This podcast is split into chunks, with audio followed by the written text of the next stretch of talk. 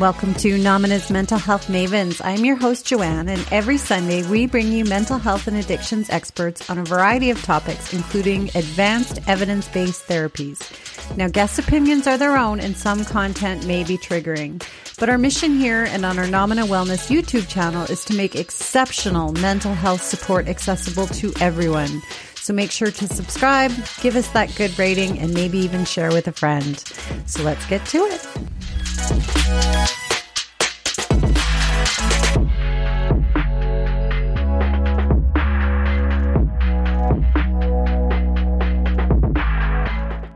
This is episode nine of Mental Health Mavens, and today we are once again talking to Dan Klco. He is a wealth of amazing information, and we're going to be talking about chronic pain and, in specific, addiction around chronic pain and some of the different therapies that we can use to manage it.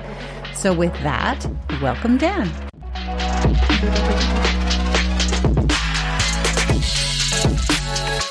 Welcome back, Dan. It is so good to see you again. And today we are going to be talking about chronic pain. So, do you want to give us an introduction?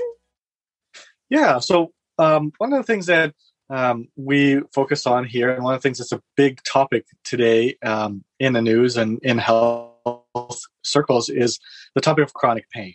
And uh, we'll talk a little bit later about the difference between acute pain and chronic pain. But what we're really talking about here is chronic pain disorders. So, disorders that where pain doesn't go away or pain doesn't seem to have a reasonable cause. Um, and millions of Canadians and Americans and North Americans have problems with pain. Uh, I think I was reading a stat the other day that almost 10% of people will have some sort of long lasting pain issue uh, at least one point in their life, lasting anywhere up to five years or more. So, last time we talked, we talked about evolutionary psychology. And I know that pain plays a part in that evolutionary psychology. So, do you want to speak a little bit on that? Yeah, for sure. So you're 100% correct is that pain serves an evolutionary survival purpose. If we hurt ourselves, we don't really have any other mechanism to tell us that that part of our body is hurt. And so pain sends a really important signal that focuses our attention to whatever area is injured so that we can take care of it. So, what about those people that have medically unexplained pain? And that's a really good point because there's millions of Canadians that have this problem, this exact problem. And one of the reasons we're seeing such a huge spike in the opioid use and opioid deaths is because we have a whole bunch of people who are suffering pain, maybe more than they should, or more than the injury that they're dealing with would allow, or even longer than would be reasonably reasonably expected to have that injury heal. So those people have some sort of other mechanism that has hijacked their pain pathways and is now sending pain signals or having pain signals being interpreted in certain areas without there being a cause. And this is a huge problem for a lot of Canadians. I have a girlfriend of mine who started on opioids because she did have legitimate pain. But now that it's healed, she has the phantom pain and is addicted to the opioids and struggling to get off of it. Yeah, it's something that we see very often. And it really brings into the picture the psychological component of injuries or surgeries or accidents that cause injuries because oftentimes there is a, an emotional trauma associated with let's say a car accident so if we use an example i don't know if this relates to your friend or not but somebody's in a car accident and they uh, shatter their, their pelvis. That's a really significant injury for a human being for anybody and it requires a lot of recovery time uh, a lot usually surgery pins to put the pelvis back together and associated with all of that is a lot of pain. And while we're going through the recovery process we want to make sure that we manage the pain because pain causes stress. So stress increases the, the load on our body which actually inhibits healing which actually uh, makes our our subconscious and our mental state worse so we want to manage pain at a reasonable level so that we can get through it the problem is when the injury is healed, according to science or according to medicine, there shouldn't be any more need for pain medication because the body should have healed. And what sometimes happens is that the emotional pain of whatever the traumatic issue was, in this case, that car accident, may still be a factor and may still be causing that phantom pain to be relived because the brain is trying to find a way to deal with the emotional pain. And sometimes the brain likes to feel physical pain more than it does emotional pain. I know I'm very open about being a sober woman, and I had to go through a surgery and I had to do it without any kind of narcotics. And I was amazed that that once I got the doctors to work with me on it, that I could cycle through ibuprofen and Tylenol, and they did local uh, freezing. They did all kinds of things to help me through it without the narcotics. Yeah, and I think that comes uh, a bit in part with our society and our societal expectation of what a reasonable amount of pain should be. I think in our society, we kind of defer and default to we should never feel any pain ever, and a little bit of pain is a bad thing, and therefore I'm going to want to medicate it away. And that becomes very dangerous in terms of that opioid addiction because or even just any other medication that that numbs pain is that it becomes very easy to attain and as we discussed during that evolutionary psychology piece our brain likes easy our brain likes efficient. I use the word efficient. Easy kind of has a negative connotation, but the brain likes easy. And if you can tell the brain that you've got this magic pill that's going to take away all the pain, it's going to love that. And that also, like I said, jumps in with that whole psych- the, the social psychology piece that says pain is bad, therefore I will not have pain ever. Yeah. And I know as a sober woman how the opioids can take away the emotional pain as well too. Yeah, so that is really important to discuss because there's each each medication has its own mechanism for blocking pain. And it's helpful to discuss how pain is processed in the body because um, that tells us how we can stop it. And that's how medicine has gone into um, looking at managing pain. So if you if you want we can talk a little bit about that uh, about how pain is processed in the body. Yeah no i think that would be very helpful so it's really helpful for us to understand is that all of our pain, just like all of our other sensations, are processed in the brain. Uh, so we don't feel pain at the site. We get a, a signal that's sent from, let's say, our hand. If we cut our hand, it goes through to our spinal cord and up into our brain, up into our brainstem, and it gets processed in several parts of the brain. And pain is very poorly understood right now by medical science. So there's there isn't one specific area of the brain that processes pain. There are multiple. And sometimes a part of the brain that processes pain also can process other feelings like heat or pleasure or cold. And that's why it's very difficult for a lot of medical scientists to really nail down what pain is. And that makes it harder and harder to treat. But generally, how it works is you cut your hand, the nerve endings in your hand send a signal up to your brain that says something is wrong, there's damage there. Let's um, signal this human being that there's a damage or an issue, and that is called pain. So we can block pain either at the site, so like you mentioned earlier, local freezing. So that's where they inject a chemical solution that inhibits the nerve propagation. So that's the signal. So one neuron tells the other neuron that there's pain, and then that tells the other neuron, and that happens all the way up your arm into your spinal cord, which goes into your brain, and then your brain says, "Oh, look, pain here." So you can block that. And so the chemicals that they inject inside of you, uh, maybe if you've gone to the dentist or if you've ever had like a mole removed, they'll just inject a uh, it's, it's some sort of salt solution that inhibits the that uh, propagation of that nerve. You can also address it at the nerve root. So a lot of people that have um, chronic nerve pain issues can have that nerve severed. And that just physically stops the signal from going into the brain. And then you can address it in the brain itself. And usually we do that with medication. And those medications target or inhibit those areas of the brain that process pain. But like you mentioned, it can also inhibit other things. It can inhibit different sensations. There's been studies out there that show that taking ibuprofen uh, limits or minimum uh, reduces your uh, empathy, actually. Um, and so these have secondary effects, but the main effect is, is numbing the pain. Uh, but you can also numb other things at the same time. And this is where a lot of people on opioids feel loopy, they feel disconnected, their body feels numb, they feel like they're floating out of their body, because that's the point, is that this medication is trying to disconnect the conscious from that sensation of pain. Well, I know that one of the, the techniques that I use because I can't take any kind of pain medication is meditation and visualization, but psychology. How can psychology help me with chronic pain? I guess it's helpful to define the differences between chronic pain and just regular pain.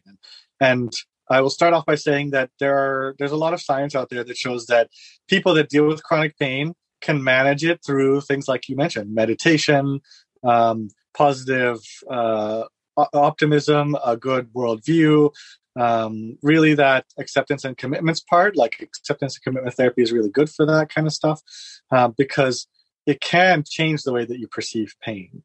And that's one of the things that's also helpful to know is that we perceive pain differently. Each human perceives pain differently, but also each individual can perceive different things that may be the same level of pain in different ways depending on their mental state.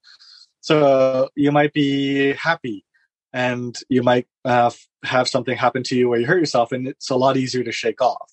Or you might be feeling really down or dreary or, or something bad has happened and, and something that might not really cause you that much pain in, in a different circumstance might be something that's very overwhelming to handle.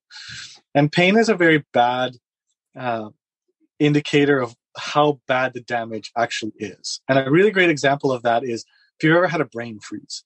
If you've ever had a brain freeze? That's when you drink something really cold too fast. It feels like your brain is going to explode. It feels like someone's jabbing an ice pick into your brain. But there's really nothing wrong with your mouth or your tongue or the roof of your mouth that that really would justify that level of pain. And so sometimes we interpret pain in ways that isn't perhaps the same level of of justifications as what might happen. And on the other hand, some people I, I work with uh, military veterans. Some people have their legs blown off and they actually don't feel any pain. And so here's the another indicator of how we can perceive pain differently through different mental states and different physiological states. So treating acute pain is like I said is is important, it's necessary, we use it, it's something that we do regularly and that's totally fine. Like using pain, I take Tylenol, I'll take Advil if I hurt myself. We want to be able to manage our pain and still be able to live our life. Chronic pain is when that system gets hijacked for whatever reason and the pain doesn't go away. Psychology and using different psych, uh, psychological modalities has been very effective at treating chronic pain. Excuse me, has been very effective at treating chronic pain. So uh, CBT works, ACT works, EMDR has been shown to be very good at treating chronic pain. Uh, and then ISTDP is, as well has been very good at treating that really deep seated pain. And we talked about the one mechanism of pain, and we talked a little bit about it during our evolutionary psychology piece, but chronic pain often has no cause, like we said earlier. So somebody has that hip injury, and um, because of the car accident, they're healed. Doctors say they're fine. They still feel pain. And this is where we start to bring into that the picture emotional pain. Emotional pain is the part where we have some sort of event, some sort of traumatic event that brings us along with it certain emotions. They're not always negative emotions. Um, so it's just emotions in general. And the problem becomes when these emotions become suppressed or repressed. When they become repressed, they need a container. Like if you imagine them kind of as a as like an energy, they kind of need to be stored somewhere. And in our psychology, that evolutionary psychology, that protector of our, our being, the subconscious, says, Hey, I know where a good place to store emotional pain is, where this person had actual pain not long ago. And so in this case, in our example, this person might still feel pain in their in their hip or in their joints around their hips or in their uh, pelvic floor, some place that's in that area, because it's a convenient spot for the subconscious to store pain. And now they have pain. They don't know where it's coming from. The doctors can't um, can't find out where it's coming from. That a lot of people that suffer with chronic pain have gone from doctor to doctor to doctor specialist to specialist and they still don't have an answer. That makes it even more frustrating. That creates more emotions and usually that whole process makes the pain that they perceive worse so psychology can go in there and we can figure out what some of those emotions could be if there are any work through them, release them, and oftentimes that emotional release comes with uh, physical release in terms of reduced pain. Yeah, that's fascinating to me how the body can store as energy emotional pain. I learned that from you. mm-hmm. Yeah. And it's one of the things that we want to look at. Oftentimes, a really great indicator to anybody is hey, I've broken my arm my arm hurt for six weeks, uh, and the pain's usually pretty constant. It's usually like a seven out of ten constantly, and you can numb it down to a four with some Tylenol or some some other kind of uh, medication. But it usually is pretty constant, unless we're really distracted. Uh, I remember once after uh, abdominal surgery when I was young, I was uh, watching a comedy show, and it was the pain went away for that period because I was distracted away from the pain. It was still there, the injury was still there, but I was distracted away from it. But as soon as that TV show went away, the pain came back and it's usually pretty constant. One of the things about chronic pain is it tends to fluctuate, and oftentimes it fluctuates with people's emotional state. And that is a really good indicator for us as clinicians to look at and start to ask ourselves could there be an emotional component to this physical pain that people are feeling? Well, I know at Nomina you this is this is one of the areas where you treat and you use all of the different modalities that you mentioned for it. Do you do that in the inpatient Nomina wellness or do you do it in the clinics? So the answer to that is yes. Uh, we do both. So um, you can treat chronic pain um, outpatient. So that means uh, seeing somebody weekly or semi-weekly or bi-weekly whatever the, the schedule is uh, if there's a psychological p- component to it.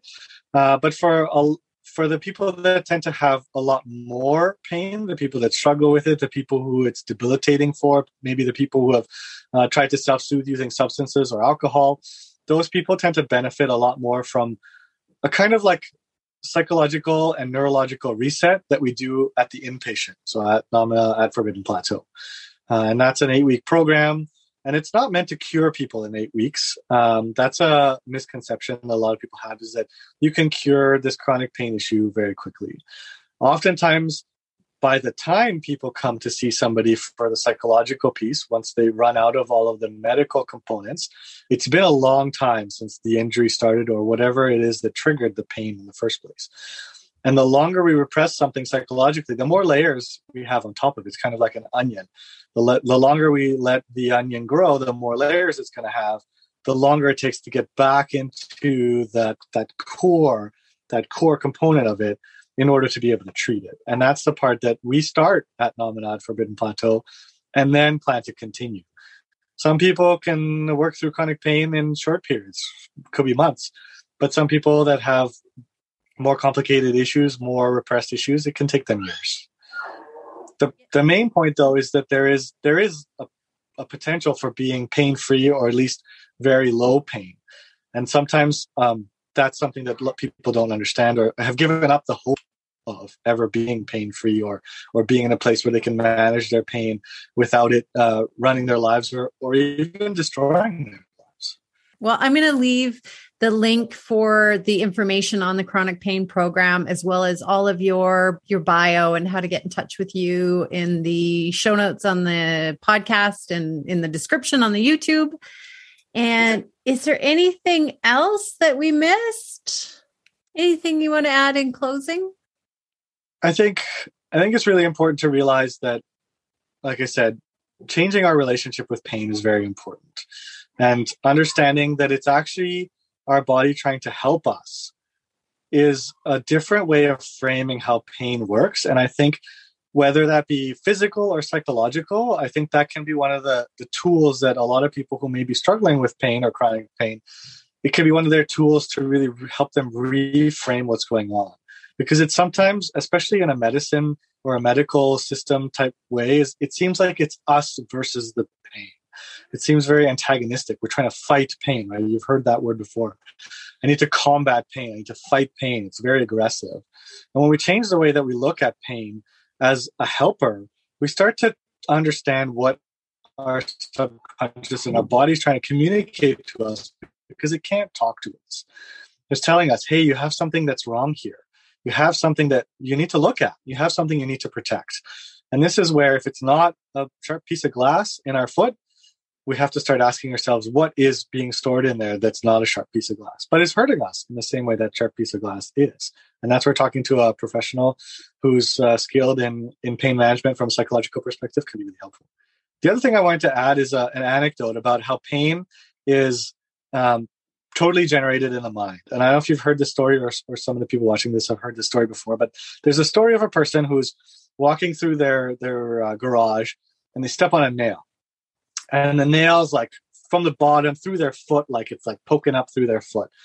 And they they look at that and they they go into shock, right? So that shock, like the the deep inhalation, the increase in heart rate, the increase in blood pressure. They look at their foot instantly. They have pain in their foot. They start screaming. They their maybe their partner runs into the thing. They see this thing in their foot. They call nine one one. The ambulance comes. The uh, paramedics they they stabilize the foot. They stabilize everything. They they get them in the the ambulance. They drive to the hospital. The whole time this person is is screaming and they're in pain and and uh, then they get to the hospital and the doctor looks at it and they go, okay, we got to get the shoe off. So they cut the shoe off and it turns out the nail went in between the big toe and the next toe.